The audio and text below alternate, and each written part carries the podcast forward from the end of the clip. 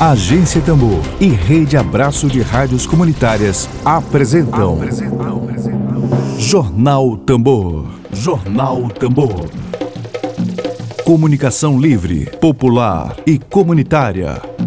Está no ar Jornal Tambor. Jornal Tambor. Dedo de prosa.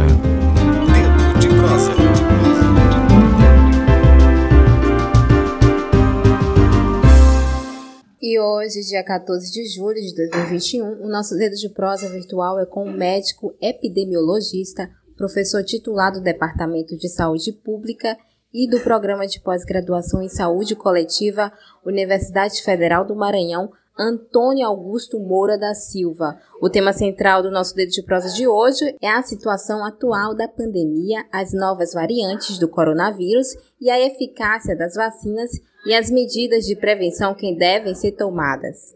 Bom dia, professor. Bom dia, Emílio. Tudo bem? Estou te ouvindo bem. Eu acho que deu uma travadinha aí para ela. Isso. Então, deixa eu fazer aqui as honras da casa enquanto ela volta à internet dela e vamos aproveitar aqui o nosso tempo, né? Ok. O senhor é médico, é professor da UFMA, é um especialista aí no assunto. E vamos falar aqui da, da pandemia de, de, de coronavírus, né? Ainda, ainda o Covid-19. A primeira pergunta que eu queria fazer para o senhor, nós estamos agora em julho de 2021, não é? Numa pandemia que teve uma marca que foi a, a desinformação por um lado e o conflito de informações por outros, né? Mesmo na classe médica, é, havia quem recomendasse tratamento precoce, outros é, afirmavam categoricamente que não havia nenhuma relevância ao tratamento precoce. E no meio dessa confusão, não é? Muita informação e posturas diferentes na sociedade. Né? Hoje, julho de 2021, é, uma parte da população já vacinada. Não é? Que tipo de precaução, professor, a gente deve ter? Devemos continuar usando máscara? Devemos continuar tendo preocupação com distanciamento? Devemos continuar tendo precaução com a higiene das mãos? Ou já dá para começar a ter uma vida mais ou menos normal? Porque tiver gente aí que acha que porque está vacinado é, voltou praticamente à vida normal, e outros ainda têm muito medo. Quem está certo, quem está errado? Como se deve se proceder hoje, no atual momento que se vive, inclusive no atual momento já de vacinação, e aí no caso específico de Maranhão e de São Luís? Então, Emílio, bom dia. É, nós precisamos continuar tendo todos os cuidados, usar máscara, o distanciamento físico de um metro e meio, né, tem, é, evitar aglomerações, ambientes fechados e nunca descuidar da higiene das mãos. Por quê? Porque nenhuma vacina protege 100%. Nós temos visto vários casos em vacinados, mesmo pessoas já que já tomaram a segunda dose. Felizmente, a maior parte desses casos são leves, que a vacina é, diminui a gravidade, né?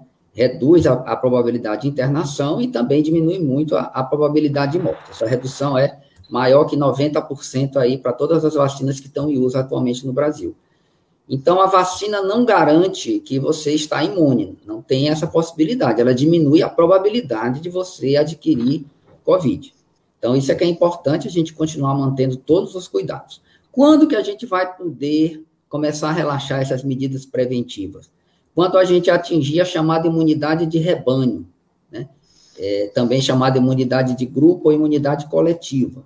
Isso só vai acontecer quando a gente conseguir vacinar 70% da população com as duas doses.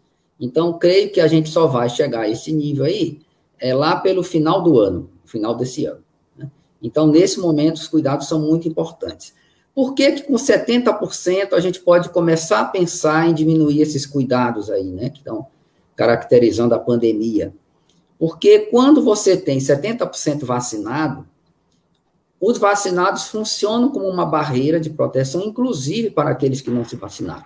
E o vírus, então, enfrenta uma dificuldade bem maior de circulação, e aí a circulação dele fica baixa, e aí o risco de transmissão cai muito por conta da chamada imunidade de grupo, onde os vacinados também protegem inclusive aqueles que não se vacinaram.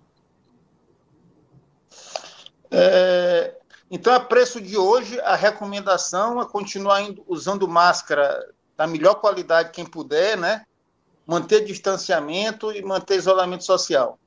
É, essa postura de ir para lugares públicos sem máscara e tal é totalmente inadequada. É, você vai assumir riscos, né? Então, eu acho que cada pessoa tem a sua, sua consciência, né? A pessoa é consciente dos riscos que pode correr. Infelizmente, ainda tem muita gente mal informada, né? Tem gente que corre risco mesmo, aceita correr esse risco, né? Cada um tem sua, sua mentalidade, mas tem, existe muitas pessoas mal informadas, né? Então, não, não estamos mais no momento de, de, proibir funcionamento de coisas, né? Acho que não, já passamos dessa fase, porque nós estamos com a epidemia, felizmente, né, em tendência descendente, apesar da transmissão ainda estar tá elevada, né? Mas ainda não podemos relaxar nas medidas de, de, de prevenção individuais, não podemos, porque é, várias pessoas que eu vejo que têm relaxado, algumas estão adquirindo a doença, né? Como eu falei, felizmente a maior parte doença leve. Mas a gente está vendo já as UTIs, você já tem mais pessoas com menos de 60 anos do que com mais de 60 anos. Por quê? Porque o grupo de 60 anos ele já está com a vacinação bem mais adiantada. Né? Então, ele já está mais protegido. E o grupo mais jovem, né, tanto tem menos proteção da vacina, como realmente ele se protege menos, né? Como ele acha que ele, muitos acham que são invencíveis, né? Aquela visão de que eu sou o Hércules, né? Então, aceita correr o risco. Né? E alguns aí, a maior parte, com a maior parte das pessoas não vai acontecer nada, né? mas alguns, infelizmente, vão ter é, um desfecho não muito desejado, que é a internação e, eventualmente, até o falecimento. Professor, hum, é, hum. como a gente percebe, eu, pelo menos, eu vou colocar aqui meu depoimento pessoal, eu fico muito é, impressionado quando eu vejo ainda aglomeração, quando eu vejo pessoas aglomerando sem máscara, eu sou do tipo mais arredio, né? E, e porque eu sempre me, é, é, me pauto na informação das variantes, não é? Porque assim, é como não é uma luta individual, é uma luta eu vejo como uma luta coletiva. Então é o seguinte, eu estou vacinado, mas de repente eu posso ser um transmissor. É, essa transmissão pode facilitar ter uma variante, quer dizer, eu estou falando aqui como leigo. Qual o risco que a gente tem em relação às variantes? A, por exemplo, a esse, a esse descuido não é? na, na prevenção hoje de ter uma variante no segundo semestre ou no, ou, ou no início do ano que vem? Então, a questão da variante, é, normalmente todo vírus ele tem, vai mudando, né? Vai mudando. Essas mutações elas são aleatórias. Então, nem sempre as mutações são vantajosas para o vírus. Na realidade, a maior parte das mutações não são vantajosas. Mas, se você tem o vírus circulando aí em milhões de pessoas ao redor do mundo, né? Ou já podemos até falar já em bilhões né, de pessoas, quase, né? E ah, então essa taxa de mutação acaba se acelerando devido às inúmeras passagens que o vírus vai fazendo nas pessoas. Então, quanto mais o vírus circula, quanto mais pessoas ele contamina, o risco de mutações vai aumentando, né? E, e aí, algumas mutações, elas são é, benéficas para o vírus, como, por exemplo, aquelas mutações que aumentam né, a, a, a facilidade com que o vírus se transmite. Então, agora tem se falado muito na variante Delta, que é uma variante que tem a mutação é, no formato da proteína spike, né? Então, onde, onde exatamente o vírus vai se acoplar na célula humana. Então, ele tem uma, um, um formato maior, né? Então, vamos imaginar que o vírus seja uma chave e que a nossa célula seja uma fechadura, né? Então, aquela chave, ela, ela se acomoda melhor àquela fechadura e abre aquela fechadura com mais facilidade. Então, é, é, é, essas variantes que dão né, essa, essa capacidade maior de transmissão, ou que conseguem né, escapar da imunidade anterior que o indivíduo já tenha, né? A gente sabe, por exemplo, que a, a variante gama, que circula amplamente no Brasil, que antigamente a gente chamava de P1, né? ela tem uma capacidade de reinfectar pessoas que já tiveram Covid. Né? Então, cerca de 30% das pessoas que estão tendo casos agora, né, nessa segunda onda que a gente chama, né, são casos de reinfecção, de pessoas que já tiveram Covid na, na, na, na chamada primeira onda. Então, todo cuidado é, é, é necessário, exatamente por isso. Então, quanto menos o vírus circular, menor vai ser o risco de variantes. Por isso aqui, é, o, o, distanciamento ele foi importante né, durante muito tempo. Agora, a vacinação também é muito importante. Né? E, mas, assim, felizmente, nós estamos com a, com a curva da doença em descenso, né? porque praticamente a única arma que no Brasil está se usando para combater o vírus hoje é o cuidado que as pessoas estão tendo, cada uma por si, né? E a vacinação. Que você não tem praticamente mais nenhuma medida né, chamada não farmacológica de, de redução da transmissão do vírus. Voltei. Bom dia, Lívia. Bom dia. Pois é, voltou, teve uma queda aqui repentina da internet, mas já estou de volta, estabilizou aqui. É, doutor, eu queria saber de você, a OMS ela tem dividido aí as variantes, né? Em variantes de preocupação e variantes de interesse. Comenta um pouquinho para a gente sobre essas diferenças. A variante Delta, ela está em que quesito aí? Variante de interesse, variante de preocupação?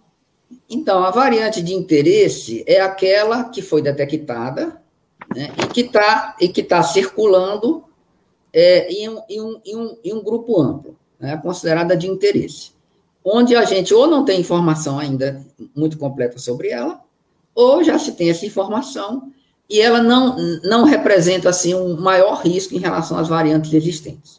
Ela se torna de preocupação quando ela representa, ela tem alguma vantagem evolutiva em relação às variantes que estão circulando. Né? Atualmente nós temos aí é, quatro variantes de preocupação, né? que hoje a gente dá o nome das letras gregas né, para elas, né? E, e, tem uma outra que tá, que hoje ainda é uma variante de interesse, que é a variante lambda, que surgiu, surgiu no Peru, e está se acompanhando, né? Porque com preocupação, já com quase preocupação, né? Porque ela tem conseguido aí é, suplantar a variante gama no Chile, então já está mais predominante do que a gama. Então estamos observando a lambda. A lambda é uma preocupação hoje. E a outra é a variante delta, né? Que tem circulado amplamente na Europa, hoje já é a variante dominante por lá. E ela só não está fazendo um estrago maior porque a cobertura vacinal na Europa já está é, é, digamos assim, bem avançada em alguns países. Né? Então, está limitando o dano dela. Agora Professor, é, a tendência da, da, da, relação da humanidade com esse Covid é, vai ser de uma vacinação anual, como, por exemplo, ocorre com a, com a vacina da gripe? É, ou não, ou não dá para prever isso agora? Pois é, acho que ainda faltam estudos, porque agora que nós estamos completando né, a, a vacinação, é, os testes de vacinação começaram aí no segundo semestre do ano passado, e agora que os primeiros vacinados estão completando aí oito, nove meses de vacina, né? Então, a gente precisa ainda acompanhar essas pessoas, né, para ver quanto tempo vai durar essa proteção, né? Se vai durar um ano, se vai durar um ano e meio, se vai durar dois anos, então, realmente ainda não sabemos. O que se sabe é que os anticorpos vão diminuindo com o tempo. Então, a gente precisa ainda saber uma coisa que a gente não sabe.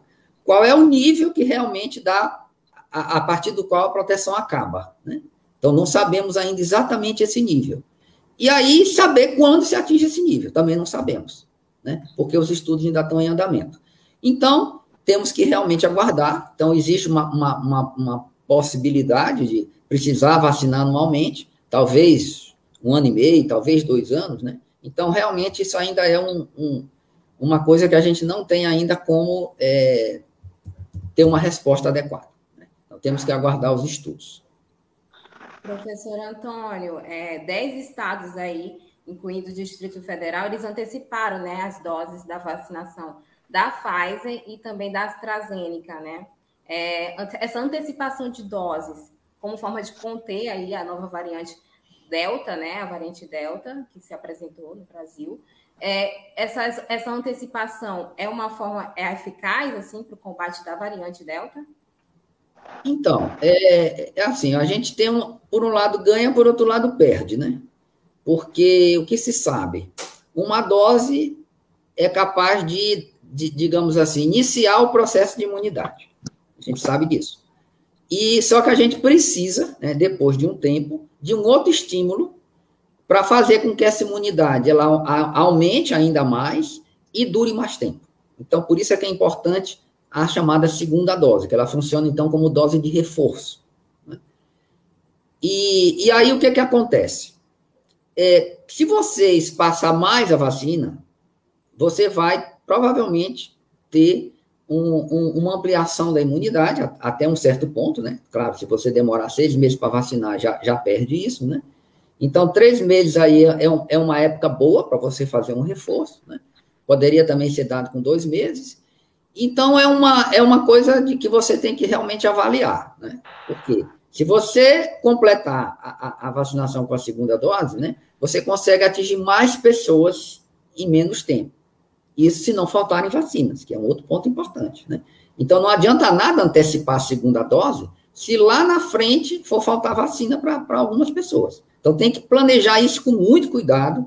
E como aqui no Brasil a gente não está tendo a, a um, um, fluxo constante de vacina, nós temos alguns problemas aí ainda de, de recebimento, né? Felizmente isso melhorou nos últimos meses, mas ainda temos esse problema. Então, é preciso pensar muito bem, né? Então, reduzir, a, a, diminuir o tempo da segunda dose aumentaria, digamos assim, a, a proteção coletiva, né? Mas pode reduzir um pouquinho é, a proteção individual, né? Que o espaçamento maior, ele parece conferir aí um pouco mais de imunidade e uma duração um pouco maior. Mas essas diferenças realmente são pequenas, né? Não há nenhum problema em fazer a vacina com dois meses ou com três meses, a segunda dose. Isso é possível fazer aí diante da situação epidemiológica. Mas tem que ser avaliado com muito critério e eu sou bastante preocupado exatamente da gente antecipar e depois faltar vacina lá na frente. É preciso ter muito cuidado com isso.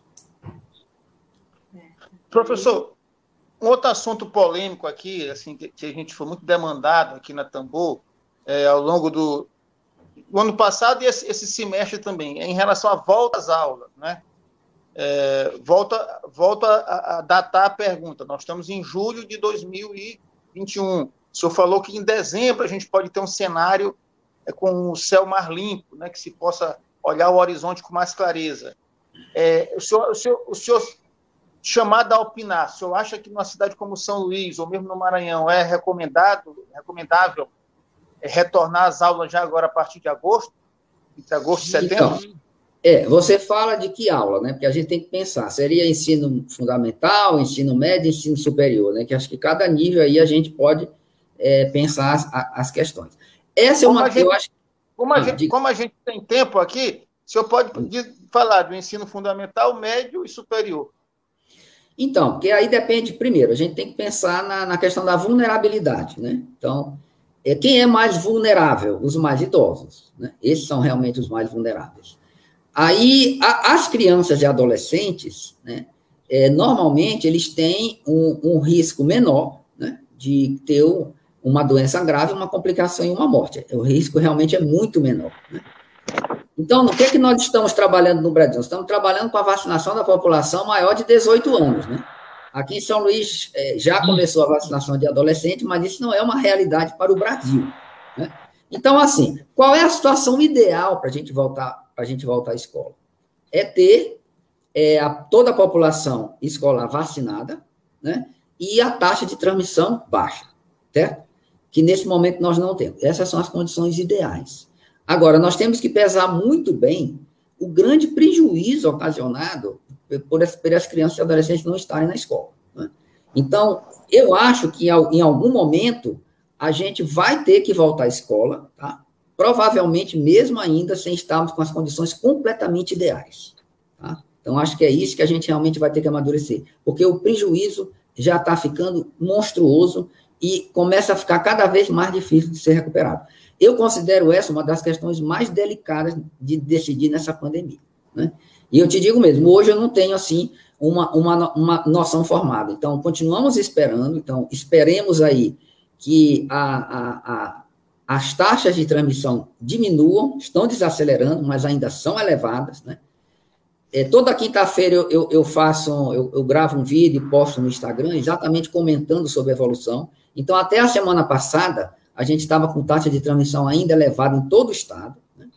É, a Fiocruz tem feito esse trabalho muito bom, que é o boletim do Infogripe, que sai normalmente toda quinta-feira. Né? Então, amanhã a gente vai saber como é que está a taxa de transmissão para ir acompanhando isso. Né? Então, na medida em que a transmissão começa a ficar baixa, né, a gente tem que começar a pensar nesse horizonte de retorno à escola. Né? Então, acho que tá, já está começando a gente, pelo menos, imaginar que um, que daqui a pouco a gente vai conseguir fazer isso. Né? Que eu, eu realmente lamento muito os grandes prejuízos que a gente está tendo aí. Né? Então, sei lá, talvez voltar assumindo algum risco, entendeu? Mesmo baixo, assumindo o risco, né? Então, acho que é isso que a gente realmente vai ter que pensar e amadurecer. É, é uma decisão para curto prazo, né? Porque se for para voltar, é agora em agosto, né? Pois é.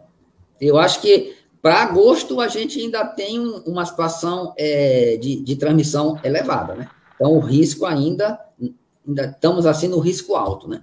Acho que quando a gente estiver no risco mais baixo, eu acho que a gente tem que começar a considerar. Lívia, eu só queria pegar, só emendar aqui, só emendar porque está no mesmo assunto, que é uma, é uma coisa que, é, em relação às crianças, né? É, que graças a Deus é uma dádiva dessa situação, de tantas coisas ruins, é as crianças é, não têm muita dificuldade de pegar essa doença, graças a Deus, né? Mas, em compensação, elas são transmissoras, não é isso? E, e às isso. vezes eu fico vendo assim, vendo assim famílias, por exemplo, aí tem três adultos de máscara, uma criança sem máscara e uma criança da outra família sem máscara. Mesmo hoje, isso não é uma situação de risco, porque essas crianças elas podem trocar o vírus e passar para os adultos? Não, com certeza, né? Só que a, a, criança, além de ter um risco menor, ela também não é uma transmissora muito eficiente. Né? Ah, que bom. Então, a transmissão é, é, é, mais, é mais, não é mais, é dificultada, né? Digamos assim, na criança, né? Então, isso também é uma coisa boa, né? E assim, realmente, é, essa foi, assim, a gente pode dizer, acho que é a melhor coisa da pandemia. É, inclusive, nós estamos é, fazendo um trabalho sobre excesso de óbito agora, e nós estamos vendo que no Brasil, a faixa etária de 0 a 19 anos, no ano passado, certo? Estamos fazendo ainda do ano passado, este ano a situação complicou um pouco. A gente está vendo que houve uma, menos óbitos do que a gente esperaria na faixa etária de 0 a 19. Por quê? Porque a gripe não atingiu essa faixa etária, né? Essa faixa etária ficou mais recolhida em casa, então teve menos acidente, né? teve menos gripe e acabou falecendo menos né? no geral, menos do que a gente esperava. Né? Então, é, é realmente, é, essa, esse grupo ele, ele foi o menos afetado pela pandemia. Lívia. Queria, queria dar menção aqui à nossa audiência, o Franklin Douglas, ele está com uma pergunta aqui, professor, para você. Vou botar na tela. Professor, explique a diferença entre índice de mortalidade e índice de letalidade da Covid e nos explique qual a situação do Maranhão em ambos. Parabéns, Agência Tambor, pela abordagem do tema. Obrigado, Franklin, comentando aqui pelo YouTube. Então, Frank, obrigado pela sua pergunta, né? É, letalidade, a gente calcula, é o seguinte, é o, o percentual de pessoas que morrem dentre aqueles que adoeceram. Então, essa é, é a ideia da letalidade. Já a mortalidade é a, a, o percentual que morre dentre toda a população em risco. Então, a, a, mortalidade é um denominador, o denominador é toda a população, todo mundo corre risco, né, de pegar e morrer de Covid. Já a letalidade é, é quem morreu em relação a quem ficou doente. Então, qual é o grande problema da letalidade? É que a gente não tem uma testagem é, ampla no Brasil. Então, esse indicador não serve para a gente utilizar. Então, simplesmente pegar número de mortes sobre número de casos, né, que são os casos que foram notificados, a gente vai ter uma letalidade que vai ser muito mais alta do que a real, né? Porque o denominador ele vai estar com muito menos, com muito menos gente do que deveria ter. Né? Então, as estimativas de letalidade, elas só, é, como todo país tem subregistro, né? Caso leve nunca é, é, é testado, nunca é notificado e os assintomáticos muito menos, então só realmente estudos especiais que a gente teria como estudar essa letalidade, né? Então, os trabalhos estão indicando, né, que essa letalidade, ela é, é em torno, né, de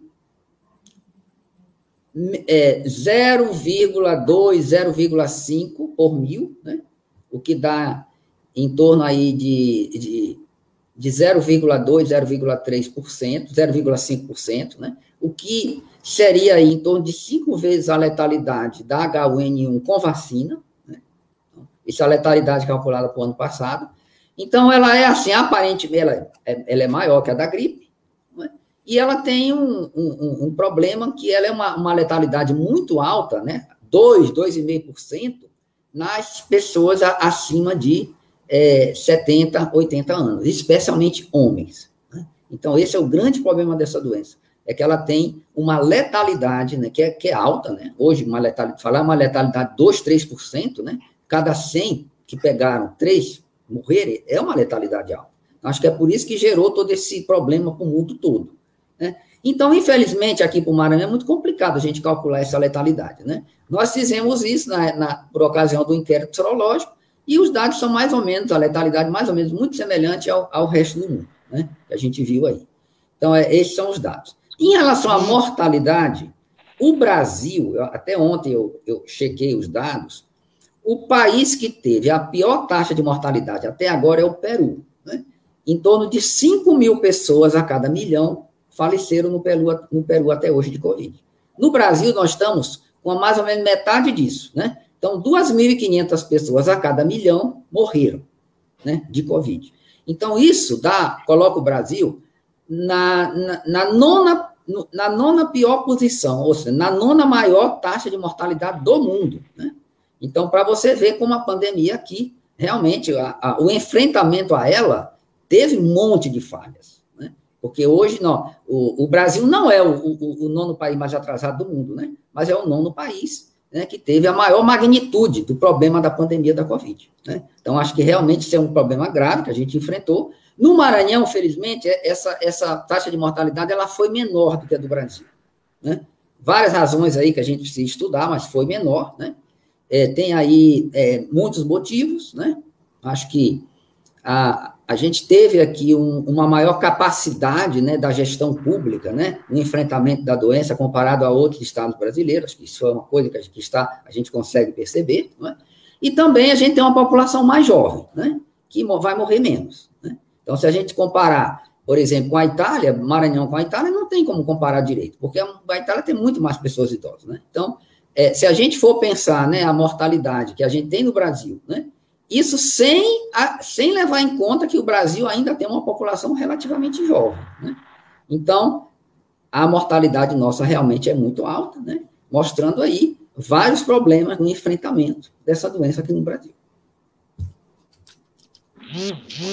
Quer falar, quer falar Lívia? Estou com uma pergunta aqui, mas se você quiser, se você quiser falar, não, eu só queria emendar para ele explicar um pouquinho, do, é, professor, sobre essa, se existe aí a possibilidade né, de uma terceira dose, assunto que, é, que já entrou em discussão, né, como dose assim, de reforço, mas visto que é um país que ainda não está mais nem da metade assim, da população já vacinada ainda, né?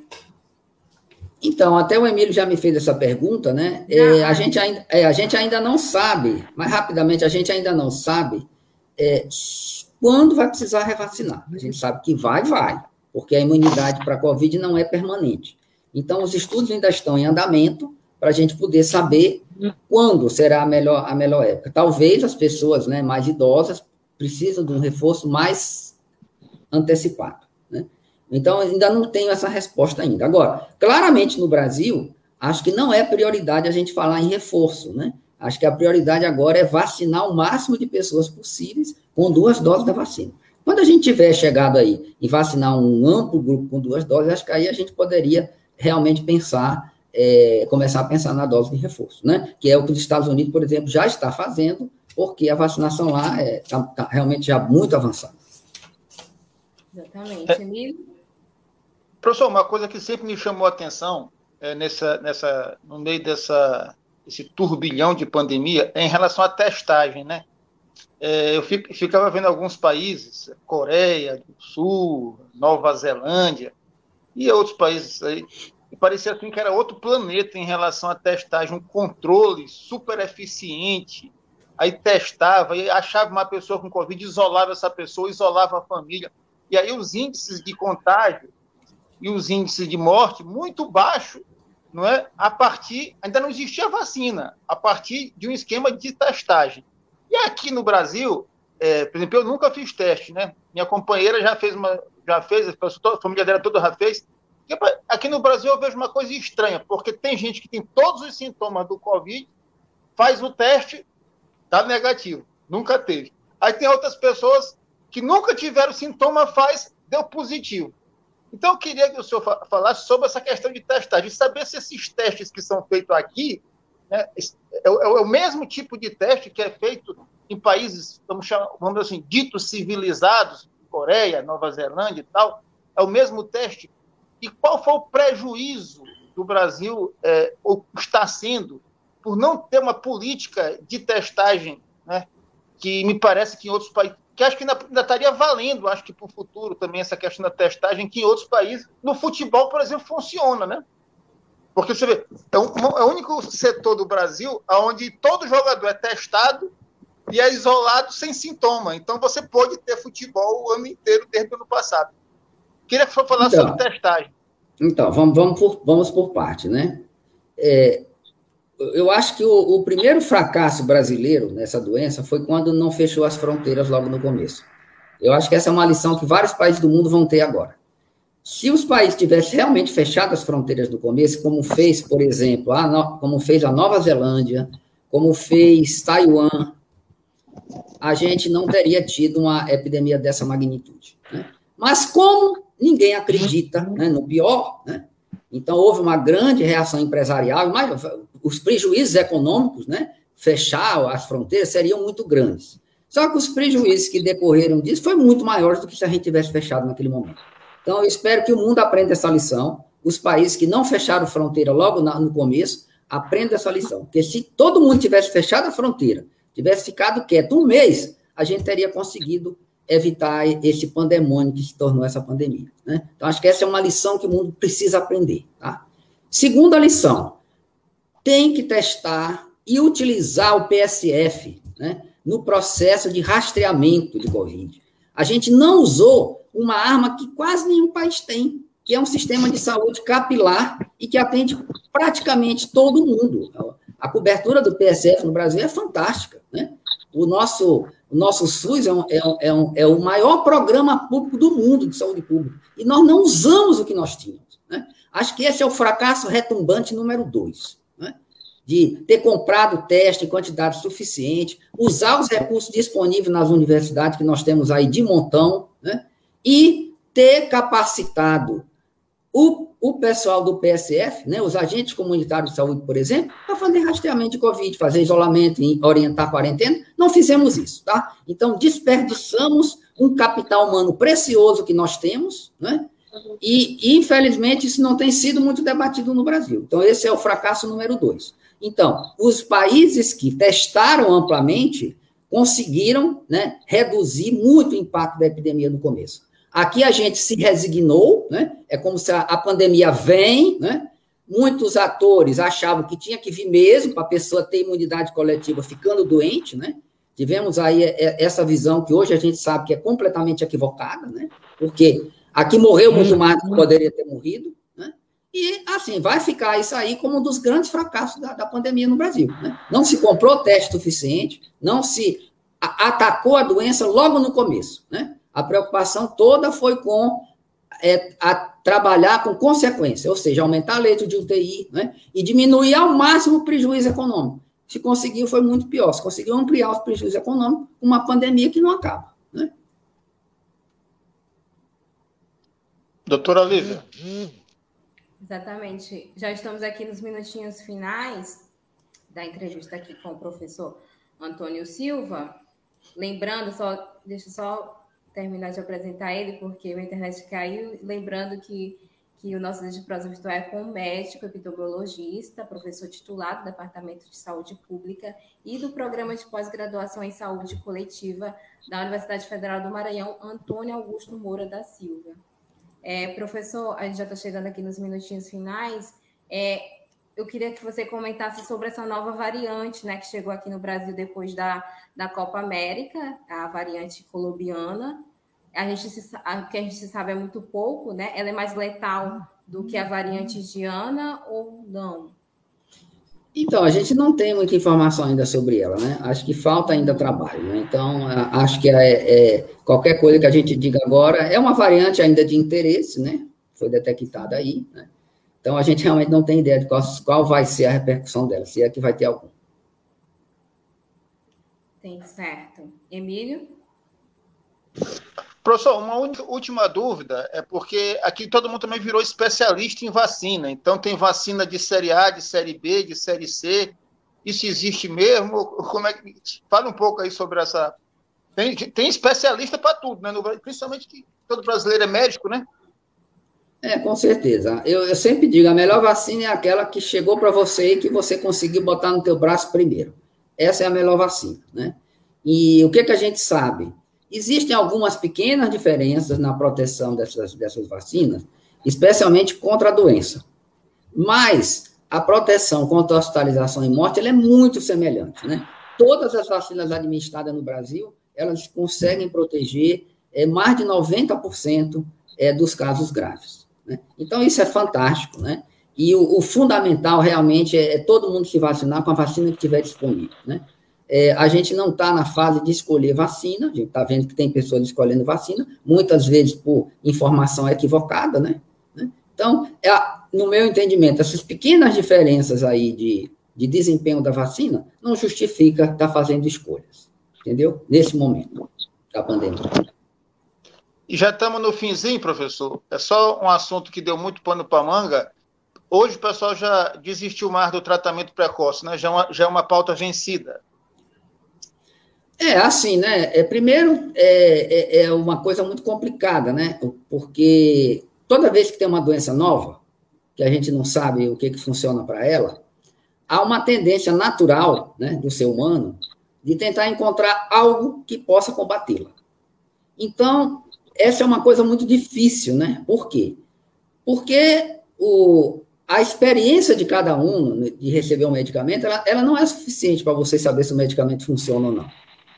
Porque normalmente a Covid, felizmente, né, a maior parte das pessoas se recupera dela, sozinho, né, sem precisar nenhum tratamento, porque até agora os únicos tratamentos mais eficazes funcionam para combater a inflamação quando a pessoa já está internada em necessidade de oxigênio. Fora, antes de hospitalização, nenhum tratamento hoje né, é, foi demonstrada evidência de que ele funciona. Né? Então, infelizmente, essa é a, é a resposta ruim, né? a gente gostaria que tivesse algum medicamento que a gente pudesse lançar a mão, né? Não temos. Mas a experiência cotidiana das pessoas é muito difícil, né? De você convencer alguém, né? Já que a pessoa quer se pregar em alguma coisa que lhe dê esperança.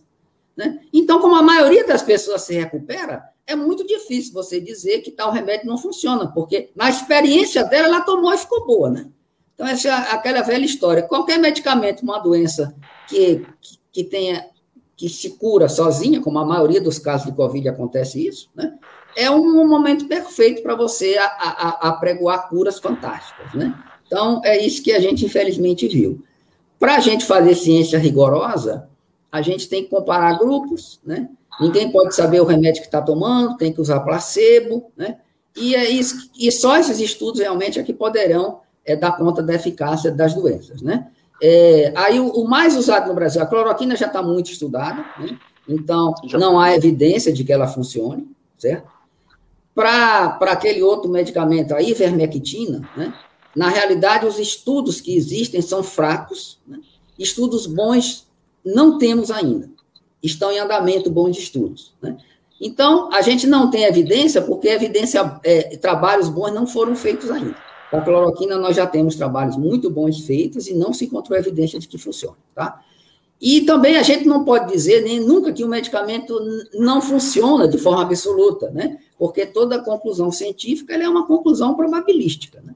Então, tudo indica, né? As evidências vão no sentido de que a gente não conseguiu demonstrar até o momento eficácia de nenhum medicamento. Não significa que no futuro alguém não possa encontrar alguma evidência em relação a algum outro medicamento, né? Nesse momento, né? Creio que com a cloroquina não, muito dificilmente alguém vai encontrar alguma coisa, porque já tem trabalhos né, bons, de boa qualidade, mostrando né, praticamente de forma unânime que não funciona. Né? Agora, o que a gente tem visto aí? Muita coisa circulando na internet, de evidências de estudos observacionais, de experiências de médicos, né? Isso não tem muita validade científica, né? Porque não tem grupo de comparação e não segue uma metodologia de qualidade. Né? E virou, né? uma, uma disputa política, né? Então, hoje tem a torcida da cloroquina, a torcida da ivermectina, né? É como se fosse jogo de futebol, né? Cloroquina é meu time de futebol. E medicamento, infelizmente, não funciona assim, né? O time a gente tem que apoiar, tem que ajudar para ele vencer. Agora não adianta torcer pela cloroquina, porque se ela não funcionar, não vai funcionar mesmo. Né? É verdade. Lívia. A gente já está chegando nos minutinhos finais, Emílio. Alguma, alguma pergunta para o professor? De minha parte, eu queria só agradecer muito o professor Antônio, a disponibilidade dele, é, parabenizar pelo trabalho e desejar saúde e agradecer. Exatamente, professor. Suas considerações finais. Então, Agora, queria agradecer ao, ao Emílio e à Lívia pela entrevista, né, essa oportunidade da gente né, poder atingir cada vez um público diferente, né? A gente tem trabalhado muito na divulgação científica, né, desde o começo da pandemia, tentando esclarecer o que a gente deve fazer, o que a gente não deve fazer, né, tentando evitar a politização, porque acho que isso não é um, não é um problema de politização, e assim, né, fazendo votos, né, para que finalmente, vamos torcer, para que dessa vez, realmente, a gente ter, nós estamos aí com os indicadores em queda no Brasil, né, as notícias têm sido boas, a transmissão ainda está alta, né, é, então, torcer para que a gente não tenha de novo né, um, uma virada, porque nós já tivemos várias viradas nesse processo, né? Então, agora, felizmente, com a vacinação se ampliando, né? É, a possibilidade de uma virada fica mais difícil, né? Do vírus voltar a crescer, voltar a se transmitir de uma forma mais rápida, mas é, os riscos ainda existem se a gente tiver uma variante que resista às vacinas, né? Esperamos que isso não ocorra, né? e que aí até o final do ano a gente possa já enxergar uma, uma luz no fim do túnel, né? E que essa luz no fim do túnel não seja um trem que está vindo na nossa direção, certo? Exatamente. Muito obrigado. Muito obrigada e até breve. Até breve, tchau. Obrigada um pela audiência querida. Oh, obrigada pela participação, Claudilene Rocha, Roberto Ramos, Ana Maria Lima, Paulo Washington, Franklin Douglas, Rejane Galeno e Marinês Ramos que acompanhou a gente até aqui na live. Muito obrigada pela audiência. Lembrando que esse programa logo mais vai estar disponível no Spotify e também matéria logo mais na, no, na, no site da Agência Tambor. Então é isso, gente. Obrigada. Boa tarde para você. E é isso. Beijão, gente. Tchau. Tchau. Abraço. Tchau, Emílio. Abraço. Web Rádio Tambor. A primeira rede de comunicação popular do Maranhão. Comunicação comunitária. Livre, alternativa e popular.